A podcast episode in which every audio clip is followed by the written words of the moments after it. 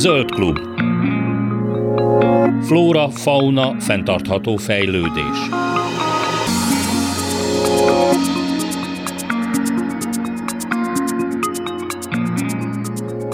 Jó napot kívánok, Laj Viktoriát hallják. Föld hat kontinensének 174 száraz területén végzett élőhely rekonstrukciós kísérleteket vizsgálta egy nemzetközi kutatás, amely eredményeit a Nature Ecology and Evolution című szaklapban publikáltak. Ennek a kutatócsoportnak a tagja, Török Péter, az MTADE lendület funkcionális és restaurációs ökológiai kutatócsoport vezetője, aki itt is van velem a vonalban. Jó napot kívánok, szia! Jó napot kívánok, én is köszöntöm a hallgatókat. Mielőtt belecsapunk itt a részletekbe, én azért azt jónak látnám, hogyha egy picit átbeszélnénk ki lépcsőzetesen, hogy egyáltalán mikor beszél, mik azok a száraz területek, vagy angolul drylands, hogyan lehet ezeket restaurálni, illetve utána térnénk ki az eredményekre, hogyha ez így jó. Úgyhogy akkor arra kérnélek, hogy akkor beszéljük át át egy picit, hogy tulajdonképpen mi számít száraz területnek, illetve ez feltétlenül azt jelenti hogy ami száraz, az már elsivas, elsivatagosodott is, ami mostanában egy nagyon divatos és félelemkeltő szó. Uh-huh.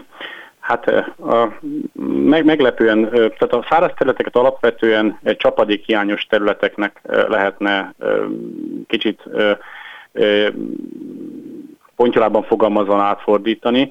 Tehát e, tulajdonképpen a legtöbb irodalom a 600 mm éves csapadék alatti csapadékmennyiséget e, e, kapó területeket nevezi száraz területeknek, hogyha elképzeljük magunk elé e, a Föld e, kontinenseit, akkor gyakorlatilag Észak-Amerikának egy nagyon jelentős része a rövidfű sztyeppék területe esik ebbe a kategóriába. Dél-Amerikába, Patagónia, tűzföld területén található száraz gyepek, a szaharai és a szahara alatti területek Afrikában, illetve a dél-afrikai régióban található szárazabb gyepek, valamint Ausztrália jelentősebb, jelentős része a tengerparti területek kivételével, illetve az eurázsiai sztyepp és erdősztyepp zóna, ami gyakorlatilag hazánk középső területeikitől egészen Kína mangyúriai területeik húzódik, beleértve a Himalája jelentős részeit is. Meg nyilván a mediterrán régiókban található szárazabb területek is ez alá a gyűjtőfogalom alá tartoznak. Itt nem kell alapvetően sivatagokra vagy félsivatagokra gondolni, természetesen ezek is ide tartoznak. Itt gyakorlatilag azok a szárazabb gyepterületek, ahol például a mezőgazdasági gabonatermesztés jelentős része zajlik, az is ezek közé, a száraz területek közé tartozik. Tehát nagyon nagy a jelentősége ezeknek a területeknek mezőgazdasági szempontból is. Nyilván a klímaváltozást szokták felhozni ennek a hátterében, hogy ezek a területek ugye egyre inkább terjednek, tehát egyre több lesz belőlük is ez a probléma, de hogy elsősorban nyilván mindenki Dél-Európára szokott gondolni, egy biztos Spanyolország, Görögország, Olaszország, ahol ez ugye problémát okozhat, de ha jól tudom, itt Magyarországon is vannak olyan területek, amik már elért egy olyan rossz állapotba, ahol viszont már helyreállítást, restaurációs beavatkozásokat kellett eszközölni, hogy nem tudom, mi, mi itt a határ tulajdonképpen? Tehát, hogyha van egy alapjáraton száraz mezőgazdasági terület, akkor mi, mitől lesz indokolt az, hogy ebbe most már valaki beavatkozzon? Itt két, két dolog van, amit, amit ugye érdemes külön választani. Egyrészt van a maga a klímaváltozás hatása, ami lényegében most nagyon leegyszerűsítve hazánk esetében azt jelenti, hogy egyre inkább csúszunk a mediterrán klímába. Uh-huh. Tehát ez azt jelenti, ez, ez érzékelhető is, a nyarak szárazabbak, aszályosabbak, aszályosabbakká válnak, és a csapadék mennyiség főleg a téli időszakra tolódik át, eső formájában, ugye a hó ritkább lesz, e, és enyhébbek lesznek a telek. Ezt már most is tapasztaljuk gyakorlatilag hazánkban. Tehát ezzel gyakorlatilag az, hogy mediterránba csúszunk át, ez azt eredményez, hogy például az ország középső része, ahol eleve alacsonyabb volt a csapadékmennyiség, 550-500 mm közötti csapadékmennyiség volt a homokhátság területén, az egyre inkább szárazabbá válik. Ez az egyik dolog. Ugye a másik dolog, ami erre rárakodik, és amit a restaurációra szükség van, ugye az emberi használat egyre inkább befolyásolja a közösségeket, és egy csomó helyen a korábban jellemző közösségeket lecserélték, például faállományokat, ültetvényeket alakítottak ki, vagy például mezőgazdasági művelést folytatnak. Nyilván a szárazodás ezeket a területeket úgy fogja érinteni, hogy, hogy egyre kedvezőtlenebbé válik, és sokukat fel fogják hagyni. Na most nem mindegy, hogy ezek a felhagyott területek ezek milyen irányba mozdulnak. Főként ugye ezeken a száraz területeken elég sok inváziós növényfaj tud megjelenni, gondoljunk csak például a parlagfűre, vagy, vagy, vagy sejemkóróra, illetőleg vannak egyében ezeknél sokkal problémásabb ö, váló fajok, pontosan a felmelegedés és szárazabbá válás következtében, amik, hogyha ezeken a területeken megtelepednek, akkor gyakorlatilag az őshonos állományokat, közösséget is veszélyeztetik, és tulajdonképpen egy, egy tart, tartósá teszik ezeknek a területeknek a leromlott állapotát. Ugye ilyen, ilyen esetekben kell beavatkozni valamilyen helyreállítási módszerrel, ugye vannak olyan őshonos növényközösségeink, vagy élőlényközösségeink, amik bírják ezeket a száraz csapadékhiányos, magas fénybesugárzást kapó, magas hőingású körülményeket. Ugye, hogyha ezeket megpróbáljuk ezeken a területeken helyreállítani, akkor ezáltal egy kicsit mérsékelni lehet ezeket a negatív hatásokat. Mindig elő szokták hozni, ugye, hogy a jelenleg most a szlogenként a klímaváltozás elleni harcban ugye a fásítások szerepelnek. Uh-huh. Na most ezeken a száraz területeken ezek a fásítások nagyon rossz hatásfokkal működnek, és számos kutatás kimutatta, hogy a, a, a faállományok sokkal kevesebb, vagy tartós, kevésbé tudják tartósan megkötni a szenet ezeken a száraz területeken, mint például az őshonos gyepközösségek. Tehát magyarul a klímaváltozás elleni harcban egy nagyon fontos szerep hárulhat ezeknek a száraz területeknek az őshonos vegetációval, tehát például gyepközösségekkel, vagy ilyen fás csoportokkal, mozaikoló gyepekkel, erdőszgyepekkel való helyreállításának. Uh-huh. De ez egy nehéz feladat.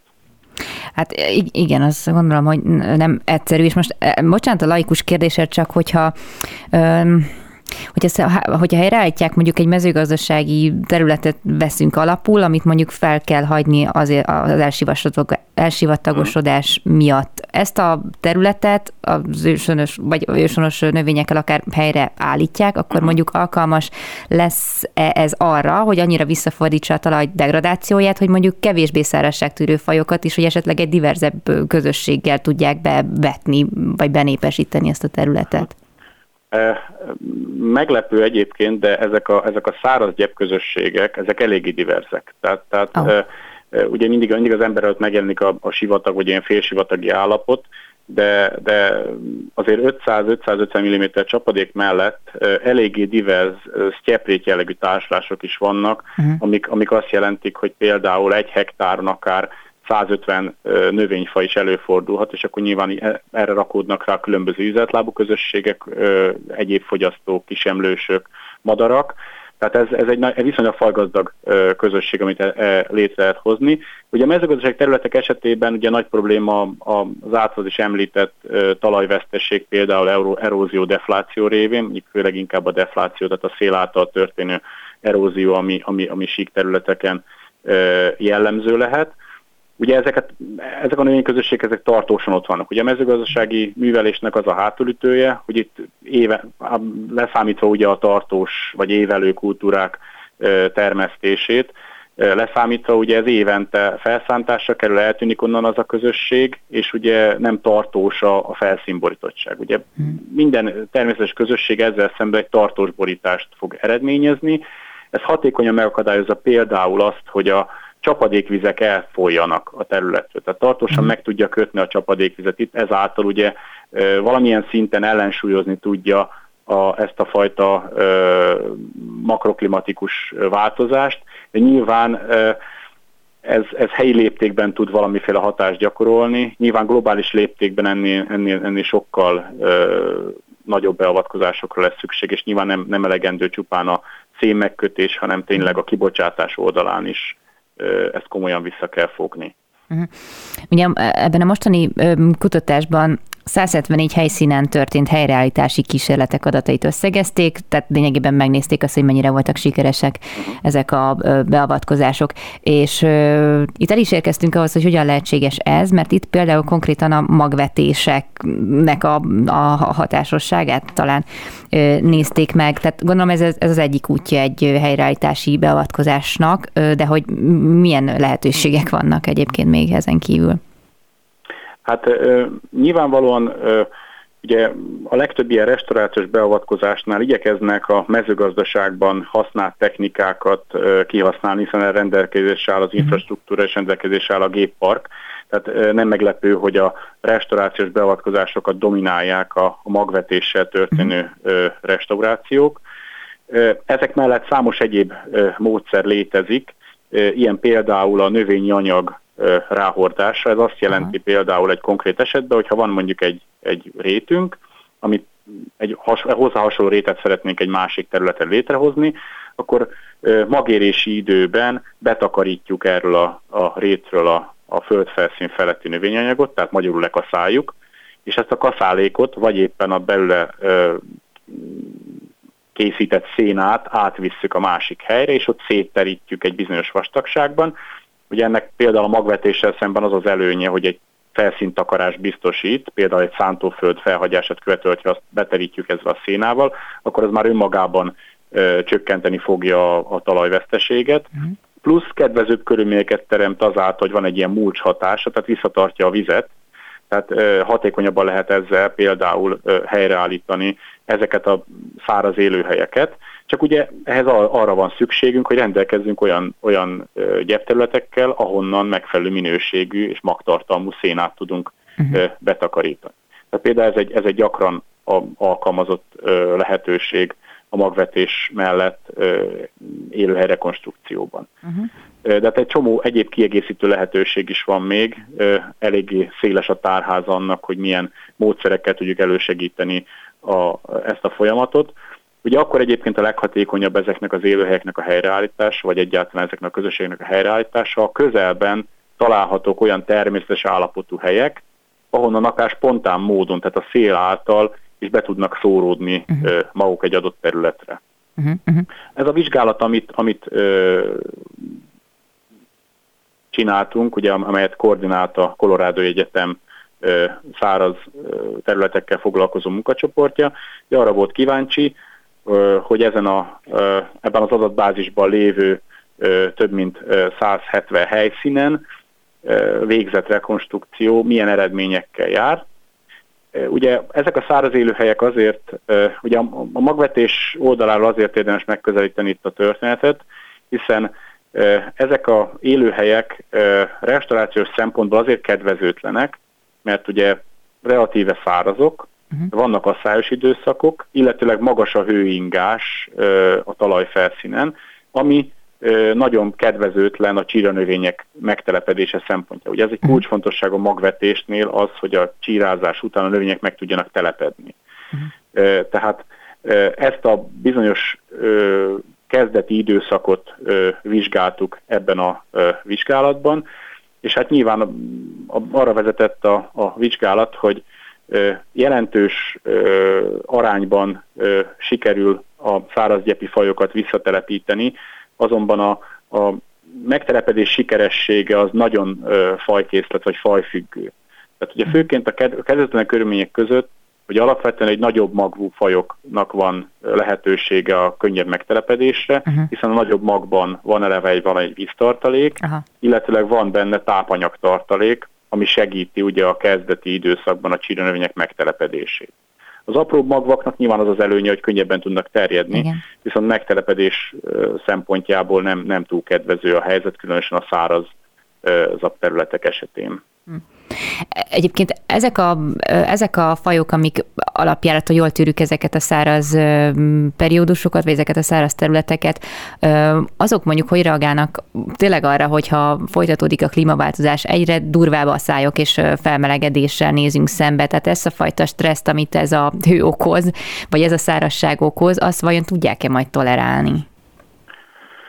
Ez egy, ez egy nehéz kérdés. Itt, itt nagyon-nagyon sok tényezőt kell figyelembe venni.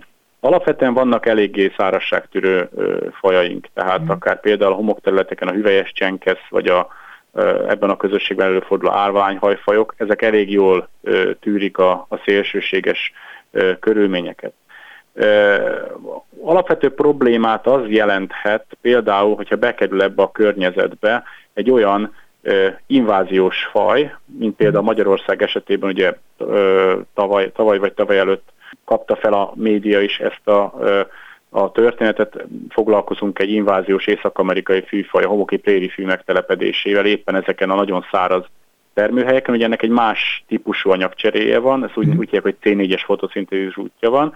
Ez azt jelenti néma a laikusok számára, hogy sokkal hatékonyabban tudja végezni a szerves anyag előállítását a növény, és sokkal kevesebb vizet igényel, sőt ennek az egész folyamatnak a hőmérsékleti optimuma is magasabb, tehát egy szárazabb, melegebb termőhelyen előnyt élvez az őshonos fajokkal szemben. Tehát a klímaváltozással, a melegedéssel, hogyha ilyen alapvetően trópusi körülményekhez, vagy száraz trópusi körülményekhez alkalmazkodott füvek tudnak betelepülni, akkor ugye ezek teljesen átírják a játékszabályokat. Tehát még ha azt mondanám, hogy, hogy valamilyen alkalmazkodással rendelkeznek az őshonos fajaink is, ha ilyen inváziós fajok betelepülnek, ez, ez komoly problémát okozhat. Meg hát gondolom itt az emberi beavatkozás sem marad ki teljesen ebből a sztoriból, már hogyha csak arra gondolunk, hogy mondjuk a sok műtrágyázás miatti dolgok, vagy a túlegeltetés, erdőírtás, esetleg a rossz öntözés, hogy azért ezek is hozzájárulhatnak ahhoz, hogy szárazodjanak a, a mezőgazdasági területek.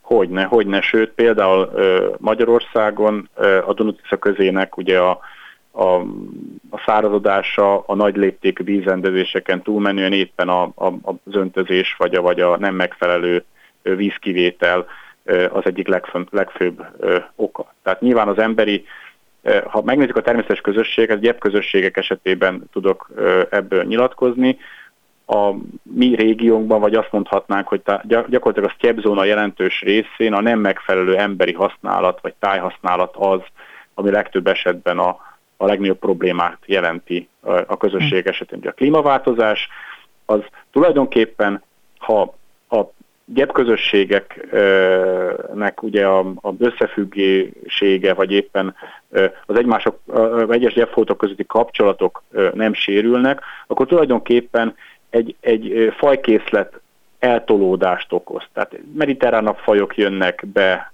délről a területre, de, de a gyepközösségek működése alapvetően nem sérül. Na most, ha erre rájön egy, egy akár egy túllegeltetés, amit, mm. amit említettél, vagy rájön egyéb jellegű ö, zavarás az ember részéről, akkor azért a történet már nem ennyire ö, egyértelmű. Tehát önmagában a klímaváltozás ö, nem akkora probléma ezeken a száraz területeken. Uh-huh. Nyilván a mezőgazdasági területeken, ö, illetőleg az ember által befolyásolt területeken ez komoly problémát eredményez. Uh-uh.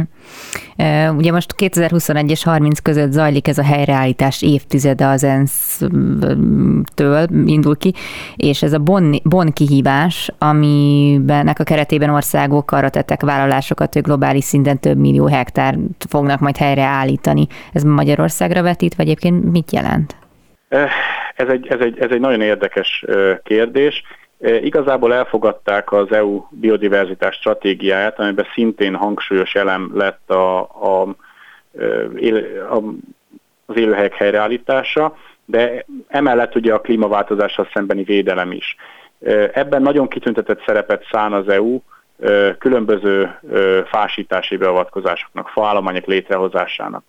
Számos kutató felhívta a figyelmet arra, hogy azért ezzel nagyon vigyázni kell ezekkel a fásítási programokkal, mert, és hát meghatározó gyepökológusok felszólaltak ez ügyben, hogy, hogy igazából az lenne a megfelelő, tehát nem, nem fásítási programként kéne ezeket a klímavédelmi beavatkozásokat, ugye van ez a Trillion Trees programtól uh-huh. kezdve egy csomó ilyen. Nem igazából a fásítás lenne a lényeg, hanem az, hogy az adott területnek, az adott helynek megfelelő őshonos közösséget állítsuk helyre. Ez uh-huh. sok esetben egy gyep közösség, sok esetben valamiféle gyepekkel, fákkal, mozaikos erdősztyep közösség. De természetesen vannak olyan helyek, például sík területen is az ártéri területek, vagy éppen a hegyvidék jelentős része, ahol nyilván ez egy erdőállományt fog jelenteni.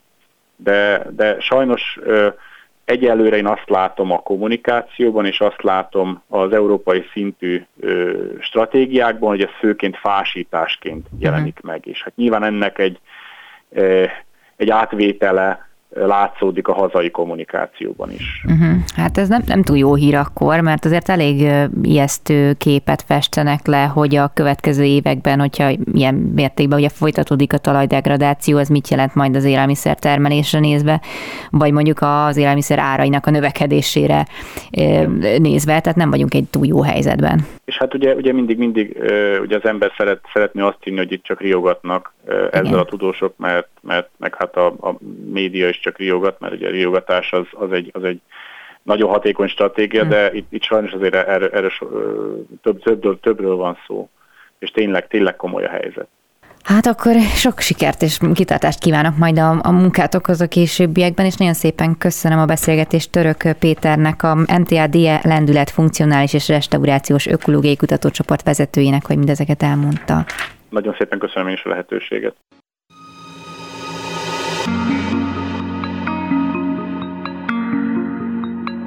Zöld klub. Flóra, fauna, fenntartható fejlődés.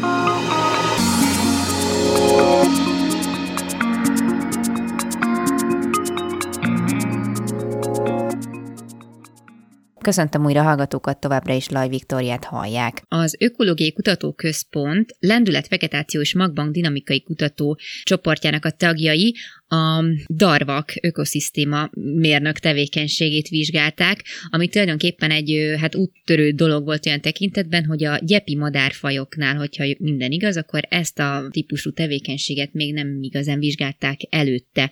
A kutatócsoport vezetője, Valkó Orsolya van velem a vonalban, szervusz! Jó napot kívánok, üdvözlöm a hallgatókat! Természetesen érdekel majd az is, hogy akkor mégis hogy terelődött a figyelmetek a darvakra, hogyha ezt még nem, nem vizsgálták, de hogy egy picit szerintem érdemes érdemes volna erről az ökoszisztéma mérnök tevékenységről beszélgetnünk, hogy ez tulajdonképpen mit akar az élővilágban. Ugye az élővilágban az egy helyen egy időben előforduló élőlények, azok kapcsolatban vannak egymással, egy bonyolult kapcsolathálózat alakul ki közöttük. Igazából minden élőlény kapcsolatban van valamilyen szinten a vele együtt előforduló élőlényekkel. De vannak olyan fajok, amelyek sokkal erősebb hatást fejtenek ki a többiekre, és ezáltal akár új élőhelyeket is teremthetnek más fajok számára. Ezeket hívjuk ökoszisztéma mérnök fajoknak. Tehát onnan ered ez a kifejezés, hogy tényleg valamiféle mérnöki építkezési tevékenységet hajtanak végre ezek az állatok, tehát mondjuk jól ismert példa ugye a hódok, amik teljesen átalakítják az egész tájat, vagy mondjuk ugye a harkályok odúkészítésükkel élőhelyet teremtenek más énekes madarak számára, akkor ugye különböző hangyák, termeszek a váraikkal szintén élőhelyet teremtenek más állatfajok számára, vagy mondjuk a koralpolipok koralzátonyokat képeznek. Tehát így kell elképzelni, hogy vannak olyan élőlények, amelyek ténylegesen építkezéssel, egyfajta mérnöki tevékenységgel hoznak létre élőhelyeket, de például akár egy fa egy legelőn, mondjuk hm. vannak ugye egy gyönyörű hagyásfák a fás legelőkön, ez is egyfajta ökoszisztéma mérnök tevékenység, hogy a fának az árnyékában olyan növényfajok tudnak megélni, amik amúgy a nyílt, nyílt élőhelyen nem fordulnának elő, vagy a fák, a fának a lombkoronájában erdei madárfajok tudnak a gyepi közegben is előfordulni. Tehát nagyon változatos az, hogy milyen módon tudják a bizonyos élőlények befolyásolni a környezetükben előforduló forrásoknak az előfordulását, és különböző struktúrákat tudnak létrehozni, ami más fajok számára élőhelyet terem. Nagyon-nagyon tág és nagyon érdekes fogalom, ez az ökoszisztéma mérnökség. És akkor hogy jöttek a képben a darvak mindezek után? Igen, tehát ez elég meglepő, hogy ö, nagyjából nagyon sokan ismerjük a darvakat, és ö, nem ez az első dolog, ami eszünkbe jutna a darvakról, hogy ö, ők élőhelyeket Igen. teremthetnek más élőlények számára. Van egy nagyon érdekes táplálkozási tevékenysége a darvaknak, amit úgy hívunk, hogy daruszántás. Igen. Ugye a darvak azok Magyarországon vonulóként fordulnak elő elsősorban. Az őszi vonulási időszak itt egy-két hónapot nagyon nagy csapatokban, és nagyon gyönyörű látmány nyújtanak, és ilyenkor ugye általában szántóföldeken táplálkoznak, például kukoricatarlókon, a leesett kukorica, kukoricaszemeket fogyasztják, de emellett sokszor kijárnak a gyepekre is táplálkozni.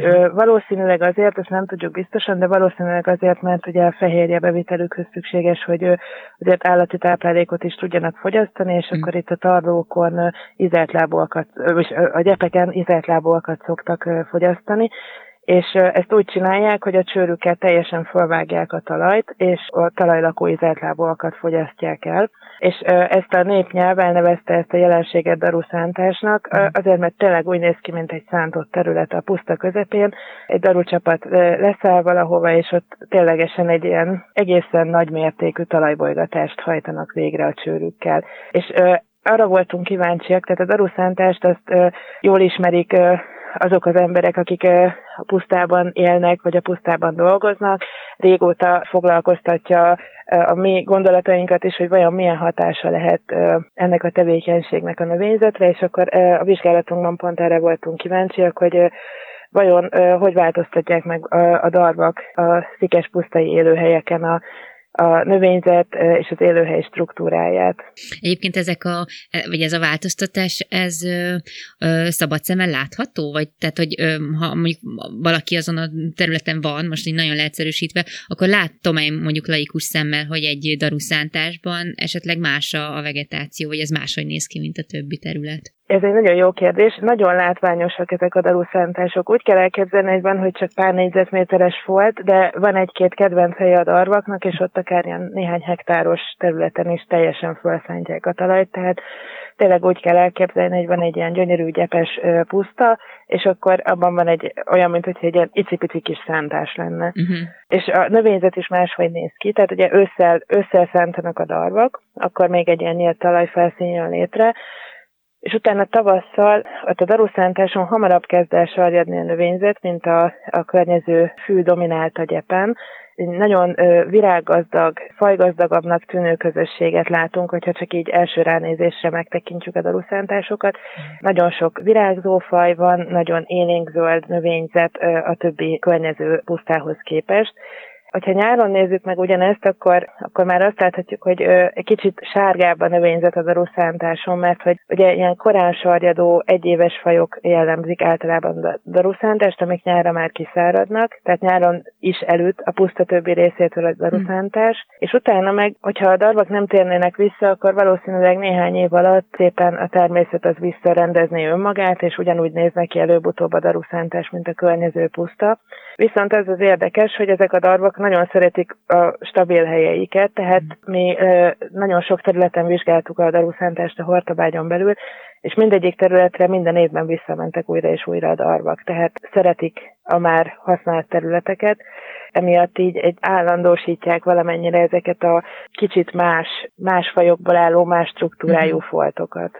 De amúgy ez, ez nagyon érdekes, és hát nyilván nem értek hozzá, azért tudom csak ilyen laikus mondom feltenni, de hogy ahol ugye kialakulnak ezek a daruszántások, ott mondod, hogy egy fajgazdagabb közösség jön létre, esetleg más fajok is, mint amik a környező, ugye kietlenebb puszta, puszta részeken előfordulnának, hogy akkor mégis ott, ott milyen folyamatok által lehetséges ez, hogy olyan fajok jelenjenek jelenjenek meg, ami mondjuk a környéken nem jellemző. Hát az egyik, hogy ugye a darvakat sűrűkkel felvágják a talajt és megmozgatják, tehát ettől egy kicsit eh, lazább szerkezetű lesz ott a talaj. Ugye a szikes pusztákon az nagyon jellemző a, a kötött, eh, nagyon nagy agyagtartalmú talaj, mhm. ami eh, bizonyos növényfajoknak a megtelepedéséhez már nem megfelelő.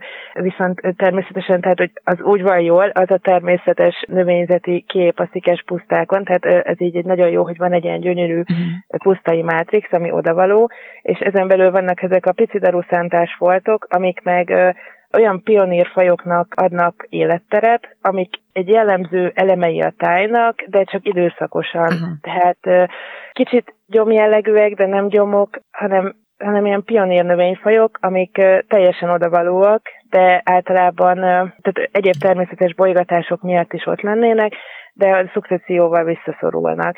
Tehát úgy kell elképzelni, hogy ez egy ilyen kis változatosságot visz ebbe a nagy fűmátrixba. Ugye egyrészt a talajlazítás miatt, másrészt ugye a, a daruszántásokban szoktak üríteni is a darvak, ez egy kis plusz tápanyagot is juttat a uh-huh. környezetbe, illetve plusz fajokat is be tud vinni. Például van a Sziki Budavirág nevű nagyon szép kis pionír szikesekre jellemző halofiton növényfaj, és ezt olyan pusztákon is most megtaláltuk a daruszántásokon, ahol a környéken nem volt ismert az előfordulása. Tehát valószínűleg a darvak valahol táplálkoztak, uh-huh. és a magokat szépen behozták, ezeket a budavirág magokat a daruszántásokra, és ott jól meg tudtak telepedni utána ezek a növények. Azt annyi kulisszatitkot, hogy mondjak el, hogy ugye most, amikor ezt a felvételt készítjük, te éppen terepen vagy, most ott a Hortobágyban még mindig a daru, daru témában, vagy ez már más projekt? Hát most éppen, tehát nálunk a május-június úgy néz ki, hogy gyakorlatilag minden nap terepen vagyunk, mert ilyenkor van nekünk a legfőbb szezon, úgyhogy most éppen igen a Hortobágyon vagyok, de most éppen más jellegű projekteken dolgoztunk. Ezen a héten voltunk például a Hortobágyi bombázó lőtéren, ez egy nagyon érdekes terület, ez egy, tehát semmihez nem hasonlítható Magyarországon. Ugye ez egy egykori katonai gyakorló lőtér volt, ahol volt egy csomó bombakráter, amit egy nagyon nagy léptékű tájrehabilitáció során a Nemzeti Park lőszermentesített, és ezeket a krátereket, a kráterek legnagyobb részét betemették, és hm. akkor ott kialakult egy gyönyörű nagy szabad talajfelszín, és annak a benövényesítését nézzük már öt éve, mm. és most, most volt ennek a, a mintavétele, ez az egyik kedvenc projektünk, úgyhogy most ezt csináltuk éppen. Ez is egyébként egy kicsit hasonló a daruszántásokhoz, csak sokkal nagyobb léptéken, tehát hogy itt is a, a szabad foltoknak a szerepe ebben a nagy gyepi mátrixban, csak itt éppen ezek a szabad foltok eredetileg nem pár négyzetméteresek mm. voltak, hanem mondjuk 20 hektárosak de már szépen növényesedik be. Aha. De egyébként ezek a kis mátrixok mit, mit, mit tesznek hozzá az élővilághoz? Tehát ez miért jó tulajdonképpen leegyszerűsítve, hogy, hogy ott vannak? Igazából azzal, hogy más szerkezetű növényzet van rajta, másmilyen típusú növényfajok nőnek ott, ez azt jelenti például, hogy mondjuk hogy egy szikes gyep az azért főleg egy szélbepordású növények által dominált életközösség, tehát füvek, vagy mondjuk a, az üröm dominálják, amik, amik nem túl jók a e, polinátoroknak. Tehát ezzel, mm. hogy vannak ilyen pici foltok, amik virággazdagok, így a beporzók nagyon jó életteret tudnak találni vagy egyéb bizonyos növényfajokra specializálódott állatok, akár akár ízeltlábúak, akár mondjuk vannak olyan madárfajok, amik télen bizonyos fajok, bizonyos növényfajok magját szeretik enni. Vannak olyan rákcsálófajok, amik kimondottan szeretik ezeket a picit másmilyen picit gyomosabb foltokat, mert ott tudnak jobban táplálkozni. Tehát ezzel, ezzel így az egész tájnak gazdagítják az élővilágát, akár a darvak, akár más mérnök állatok. Tehát igazából az a szerepük, hogy van egy terület, ahol vannak különböző források, és azokat egy kicsit így új fajok kicsit földúsulnak bizonyos helyeken a tápanyagok, máshol kicsit kevesebb lesz, és ettől egy ilyen dinamikus, érdekes rendszer jön létre. Az ilyen ökoszisztéma mérnök fajokkal, mint például a hóddal azért az ismert, hogy szokott konfliktus kialakulni ember és a, a, az állatfaj között.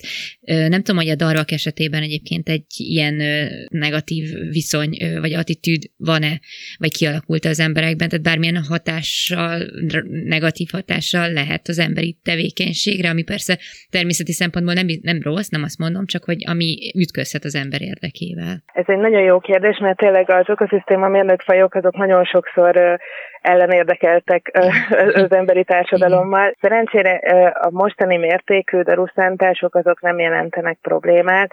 Tehát nagyon érdekes például a, akár a gyepgazdálkodási értékre gyakorolt hatásuk, ugye, hogy tavasszal akár a daruszántások még pozitív hatással is lehetnek a takarmányértékre. Mm. Tehát, hogy jobb, jobb takarmány van még tavasszal a daruszántásokon, korábban sarjára növényzet, zöldebb, tápanyagdúsabban növényzet tavasszal. Nyára viszont kicsit rosszabb lesz a takarmányérték, mint a környezetben, mert egy ilyen kiszáradt, egyéves dominálta valami lesz a daruszántásokon. Tehát ez egy ilyen érdekes egyensúly. Ebben az esetben szerencsére nincsen különösebb konfliktus, de mindenképpen ezért is szerettük volna megvizsgálni, hogy vajon van-e ilyen, vagy szükséges-e valami további vizsgálat ebbe az irányba. Most egyelőre úgy látjuk, hogy nem. Viszont érdekes lenne más tájakon is megnézni ezt a világ más részein. Ugye mm. azt hiszem, hogy 15 darú faj van a Földön, mm. és nagyon hasonló táplálkozásúak. Annyi, hogy a legtöbb darufaj ez veszélyeztetett, de a mi darvunk, az eurázsiai daru, illetve még van egy észak-amerikai darufaj, ez a két faj, ez szerencsére egyre növekvő állományjal rendelkezik világszerte. Az egy nagyon jó kérdés, hogy vajon, hogyha tovább nő az állománya a darvoknak, meg a klímaváltozás is segíti őket, akkor vajon későbbiekben esetleg okozhat-e gondot ennek a két darufajnak a tevékenysége valamilyen élőhelyen, úgyhogy érdemes lenne majd más ökoszisztémákban, akár más földrészeken is vizsgálni hasonló élőlényeknek a hatását. Egyébként az ilyen projektek, ezek jellemzően úgy indulnának ki, hogy ti veszitek fel a kapcsolatot akár külföldi kutatócsoportokkal, vagy ilyenkor a, aki, aki kitalálja, az megy a helyszínre, hogy így mondjam.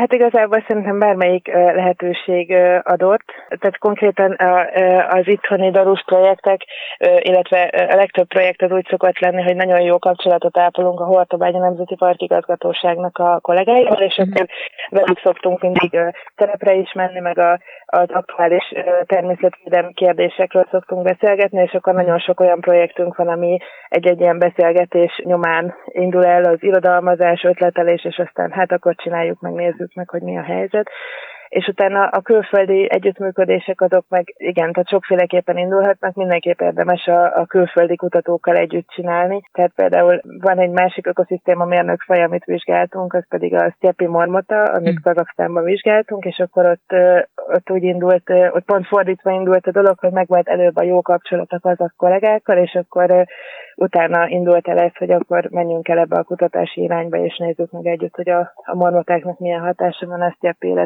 életközösségre de ezek nagyon jók, ezek a nemzetközi tudományos kapcsolatok, úgyhogy mindenképpen nagyon sokat lehet tanulni, és belőle meg nagyon érdekes összefüggéseket lehet megismerni, meg lehet látni, hogy mennyire hasonlóan működnek a dolgok teljesen különböző élőhelyeken, a világ hmm. különböző pontjain. Köszönöm szépen, és ez jó munkát kívánok. Orsolya volt a vendégem, az Ökológiai Kutatóközpont Lendület, Vegetáció és Magbank Dinamikai Kutatócsoport vezetője. Köszönöm szépen a beszélgetést. Köszönöm szépen.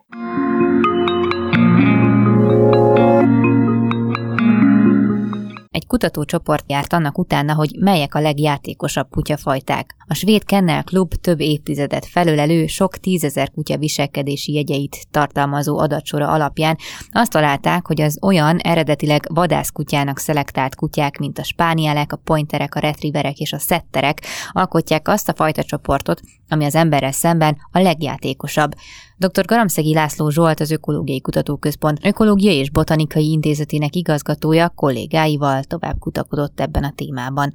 Garamszegi László Zsoltal beszélgetek. Úgy néz ki, hogy a játékosság az kapcsolatban hozható a, a, azzal a funkcióval, amire a bizonyos fajtát kitenyésztették. Tehát úgy tűnt, hogy például a vadászkutyáknál átlagosnál, átlagnál magasabb játékosság figyelhető meg és ezen a vonalon tovább menve arra gondoltunk, hogy ha, megint evolúciósan gondolkodunk, hogy ami a fajta tenyésztésnél jelentkezik, ugye az ember egy mesterséges szelekciót csinál, ez gyakorlatilag egy evolúciós folyamat, és hát ennél ugye az a fontos, hogy bizonyos szempontok szerint az, az ember kitenyészen fajtákat. Nyilván ezek a szempontok változnak, de és ennek van egy, egy, egy története, hát a, a kutyákkal kapcsolatban a történet ott kezdődött, hogy az embernek ugye amikor már házasította a kutyát, tehát azon túl, hogy társra volt szüksége, hogy ezt a társat mire használja, és itt, itt bejött az, hogy ez a funkcionalitás felé történő irányított szelekció.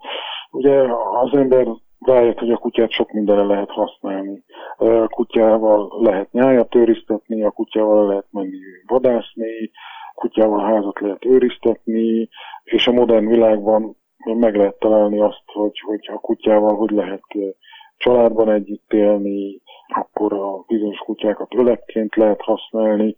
Tehát, hogy az ilyen típusokat, funkciókat elkülönítve, ha gondolkodunk, akkor hogyan befolyásolta az ilyen irányú tenyésztési stratégia a, a játékosságot. Tehát igazából itt a, az első eredmények mentén tovább menve azt tapasztaltuk, hogy, hogy az a sejtésünk beigazolódott, hogy, hogy bizony a játékosság a, az alapfunkciókkal összefüggésben van, tehát nem csak azt lehet mondani, hogy a vadászkutyák játékosabbak, hanem el tudunk különíteni olyan funkcionális csoportokat, ahol mondjuk a játékosság visszaszorul. Tehát ilyenek például a, az ölebek, ami érdekes eredmény volt, hogy ezek a kis testű ölebek, a játékosság viszont kevésbé jellemző. Aztán megint találtunk olyan csoportokat, ahol például a, a, az aktív nyájörző kutyák, ott is nagyfokú játékosság a jellemző. De mondjuk, hogyha akár egy juhászkutya tenyésztését nézzük meg, akkor itt elsősorban a, erre a képességére tenyésztik, vagy a játékosság mentén is. Tehát nem tudom, hogy mi a játékosság mondjuk miért hasznos egy akár egy vadászkutya, vagy mondjuk egy juhászkutya uh-huh. kutya esetében. Igen, ez egy nagyon érdekes kérdés, mert, mint mondtam, ugye a tenyésztők fejével kell gondolkodni, Ugye nem valószínű, hogy az van az ő fejükben, hogy most egy, egy játékos fajtát szeretnék kitenyészteni, hanem valamiért tenyészteni szeretnék.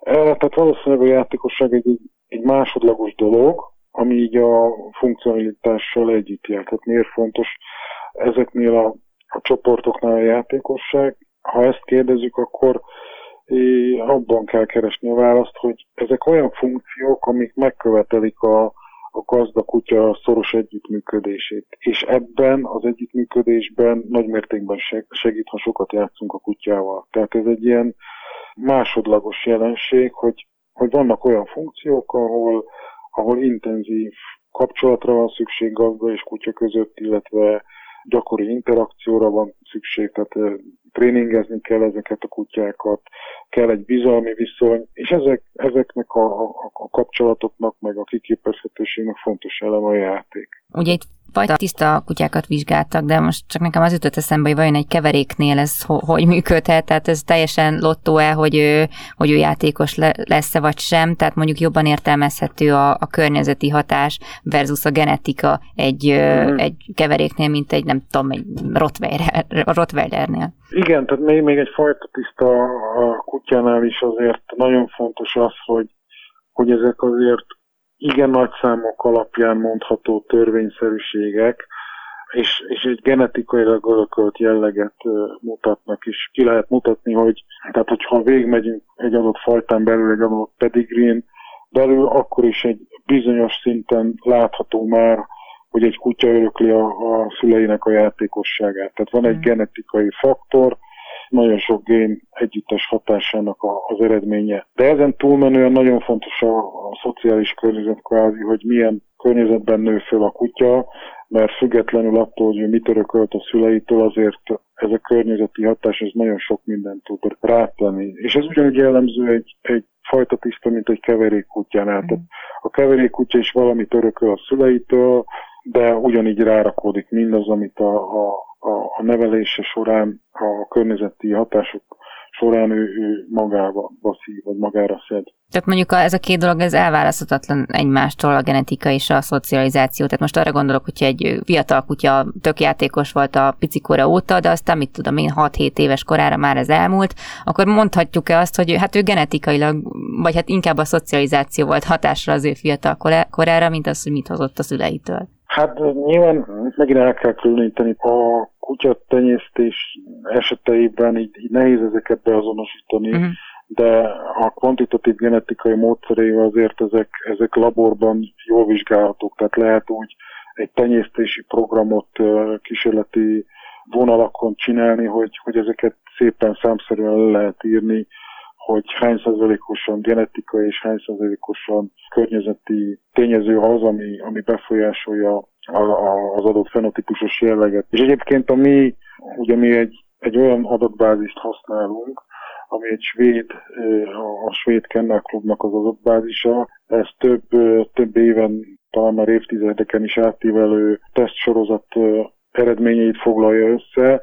Borzasztó nagy mennyiségű adatról van szó, tehát több tízezer kutyáról, több mint száz kutyafajtáról van adat, és mondtam, hogy ezek még sokszor így elkülöníthető úgy, hogy a kutya családok, tehát a apák, anyák, meg a leszármazottak, testvérek, tehát még ebben az adatbázisban is, ha megfelelő statisztikai módszereket vizsgálunk, vagy alkalmazunk, akkor elmondható, hogy például szemszerűleg a, a játékosság az mondjuk 10%-ban öröklődik a szülőktől. És a többi az, az, az gyakorlatilag a környezeti hatás. Akkor terveztek még további kutatásokat ebben a témában? Ö, igen, tehát nagyon érdekes, hogy, hogy nem csak a, ugye mi csak a játékosságot néztük eddig, de van egy csomó más olyan viselkedési bélyeg, ami így nagyon fontos így a kutyagazda viszonylatban, sőt a kutya-kutya viszonylatban is, és ezekről is vannak adataink, és nagyon érdekes lenne, hogy ugyanezek a szelekciós tényezők más viselkedésre például hogyan hatottak. Az egyik ilyen érdekes dolog például ez az agresszió kérdése, hogyha mondjuk a harci kutyákra gondolunk, akkor ez megint egy specifikus funkció, és ugye azt tapasztaljuk, hogy ezek a kutyák egymással szemben igen agresszívak, de az emberrel szemben pedig borzasztóan szelídek lesznek. Uh-huh. Tehát itt is van egy nagyon érdekes jelenség, hogy egyrészt elkülönül az, hogy, hogy a, ugyanaz a viselkedés milyen kontextusban használatos, és a nagyon finom szelekciós hatásokra kvázi, hogy, hogy a modern világban mire tenyésztjük ezeket a kutyákat, uh-huh. mik azok a szempontok, amik fontosak, és, és gyakorlatilag még az együtt öröklődő tulajdonságoktól is el tudjuk választani egymástól. Nagyon szépen köszönöm Garamszegi László Zsoltnak, az Ökológiai Kutatóközpont Ökológiai és Botanikai Intézetének igazgatójának, hogy mindezeket elmondta. Én is nagyon szépen köszönöm a lehetőséget. Ezzel pedig a műsor végéhez értünk. Köszönöm az egész órás figyelmüket, további kellemes rádióhallgatást kívánok, Laj Viktoriát hallották viszont hallásra.